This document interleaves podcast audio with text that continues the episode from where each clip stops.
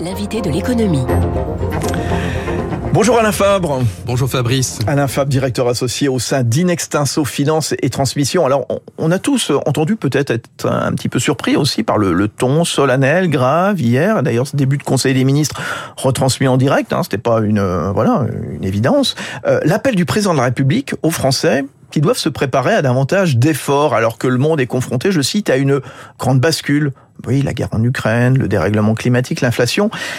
C'est la fin de l'abondance, la fin de l'insouciance, disait le chef de l'État. Il pense à quoi, Alain Fabre? Eh bien d'abord, il pense euh, à la fin d'un cycle politique. Hein, c'est la fin du quoi qu'il en coûte avec euh, deux idées. La première, c'est que depuis le mars 2020, euh, l'argent, euh, l'argent facile a été au centre de la politique économique du gouvernement. Alors, il fallait le faire parce que pour sécuriser un choc qui n'était pas au dû aux agents économiques, le, Covid, ça c'est normal. Mmh, mmh. Et puis, si on remonte un petit peu plus loin dans le temps, c'est la fin aussi de. Vous avez tout à l'heure parlé de Jackson Hall aux États-Unis. C'est peut-être aussi aux États-Unis comme en Europe la fin du quantitative easing, c'est-à-dire l'argent, l'argent qui ne coûte rien, qui permet à tout le monde, les entreprises, les ménages et les États de s'endetter sans, euh, sans pleurs. Jackson Hole, c'est la réunion annuelle des banquiers centraux qui aura lieu donc euh, demain dans le Wyoming, hein, euh, bien sûr, dans l'Ouest américain, avec un discours très attendu notamment du patron de la Fed, hein, justement, resserrement ou pas, accélération du resserrement, poursuite du resserrement.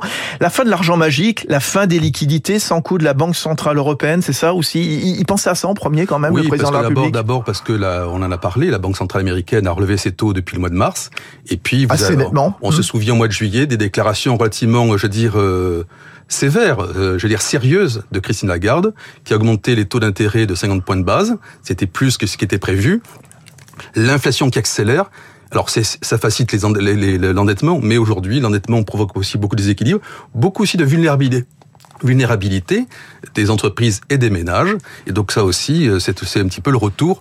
C'est le retour un petit peu au fond à la normale quelque part cette affaire-là. Hein, c'est le retour de la lucidité. Ouais. Alors il pensait pas qu'à ça, même s'il y pensait probablement en premier. Hein, le, président de la République, euh, l'idée de mettre la, la fin des politiques monétaires accommodantes. Maintenant, c'est vrai que dans son entourage, on parle partout de voilà mobilisation générale en faveur de la sobriété énergétique. Comment est-ce qu'on gère la fin de l'abondance? Voilà la question que je pose à, l'économiste que vous êtes, Alain Fabre. Eh bien, je pense que d'une certaine manière, je, je, crois que ce que dit le président de la République, à la fois euh, du point de vue politique, du point de vue de la stratégie générale, c'est aussi le, le, le, le changement de cap, la nécessité de faire des économies alors, on a beaucoup parlé d'économie d'énergie. Hein. Ce sont des choses qu'on a connues. Il y a, euh, à l'époque du premier choc pétrolier, rappelez-vous, la fin de Giscard d'Estaing, on n'a pas de pétrole à des idées. Il s'agissait de faire des économies. Il s'agissait aussi à l'époque de faire, de mettre en place un programme nucléaire pour faire face à la hausse du, prix du pétrole. Dans le cadre de la France d'aujourd'hui, eh bien c'est pareil. Il faut faire des économies. On parle de sobriété. on voit les administrations qui doivent, je veux dire, euh, ramener la température à 19 degrés, arrêter de, de, de, de, de, des dépenses inutiles en matière énergétique. Et puis, pour l'État, je crois que c'est le, le, temps, le temps des réformes et des économies. Les réformes, c'est la réforme des retraites. Elle, elle provoque un maximum d'économies. Et puis, c'est la fin des dépenses publiques faciles. Donc, il faut aujourd'hui, il y a eu beaucoup de dépenses qui ont été faites, l'augmentation des salaires dans la fonction publique, là, un certain nombre de, de, de, chèques qui ont été distribués pour faire face à l'inflation, pour faire face au Covid, tout ça. Eh bien, effectivement, je crois que le, le, temps de l'argent magique est fini. Mais oui, euh, mais est-ce que c'est le, le, bon timing? À quel moment on décide comme ça, justement, la fin de l'abondance, de gérer la, la ressource?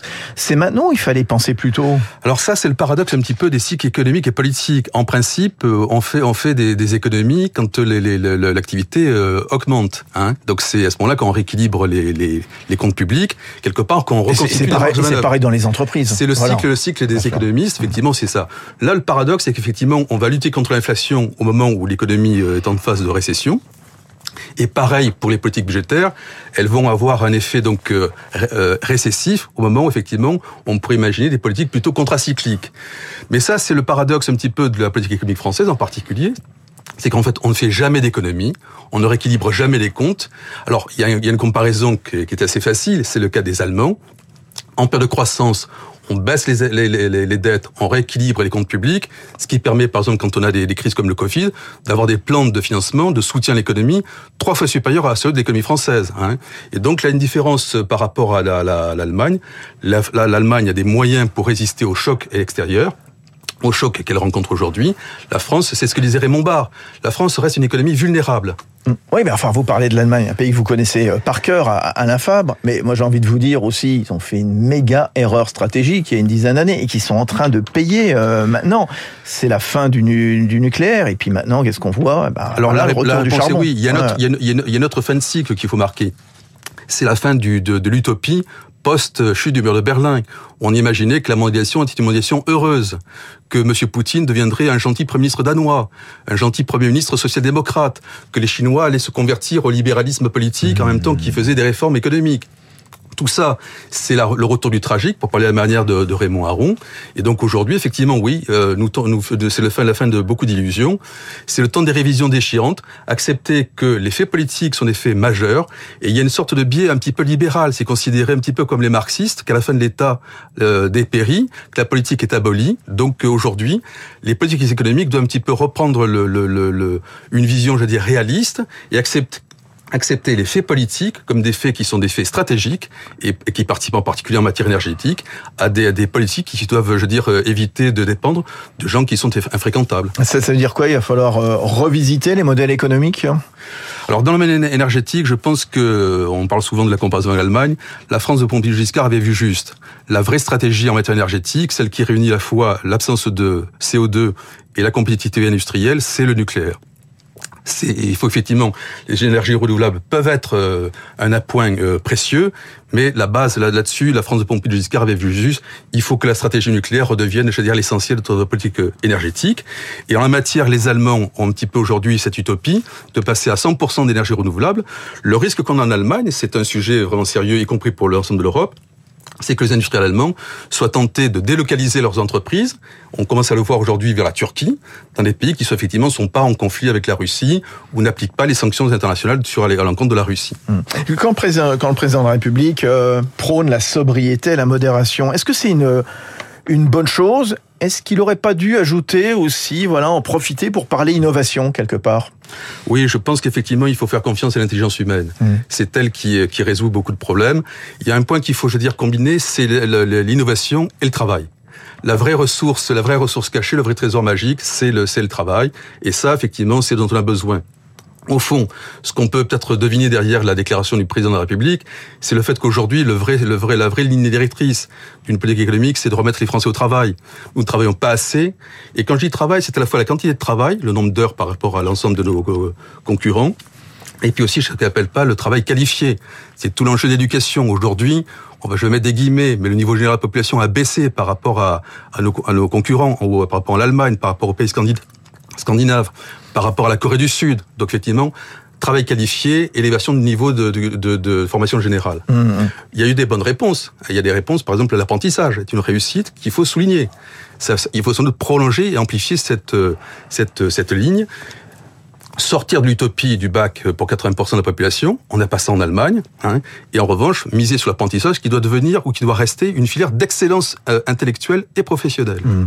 Euh, au, au, au, final, euh, quand on parle d'abondance, gérer l'abondance, c'est facile ou pas, euh, Alain Fabre euh, Voilà, on voit l'Allemagne quand même qui commence à prendre des mesures, ça et là, de restrictions. Bon, l'impression que parfois c'est un peu du, du système D, non? La sagesse, la sagesse populaire dit souvent que trop d'abondance nuit. Et souvent, en période d'abondance, c'est dans les entreprises comme dans les, les, les, économies générales, on fait beaucoup de bêtises, on dépense, on gaspille. C'est l'occasion de revisiter nos modèles économiques, que ce soit les entreprises ou que ce soit les, les États. Je crois que c'est ça le, le, le, le, travail. Il y a une forme, au fond, c'est ce que on peut appeler les claques de la main invisible. Il faut revenir au réel, à la lucidité, prendre des problèmes tels qu'ils sont et ne pas ne pas se payer de mots en, estimant qu'au fond il y aura toujours quelqu'un d'autre pour payer. Hein, c'est ça l'utopie dans laquelle nous sommes. On est un peu dans cette habitude quand même maintenant. Eh ben, depuis des décennies, on est dans une économie hyper administrée, Covid ou pas, hein, bien entendu. Oui, hein. bah avec euh, le, que ce soit l'immobilier, le niveau des dépenses publiques que nous avons sur l'économie administrée. C'est aussi l'État qui fixe les coûts de production avec la, la, sur le SMIC. Les, nous sommes une économie administrée. Les prix mondiaux sont déterminés par le marché et les coûts de production sont, sont déterminés par l'administration. Le résultat des courses, c'est quoi bah, Ça veut dire qu'il faut délocaliser. Les entreprises françaises se portent bien. Regardez les distributions de dividendes, ça proclame ça, c'est une bonne nouvelle. Hein.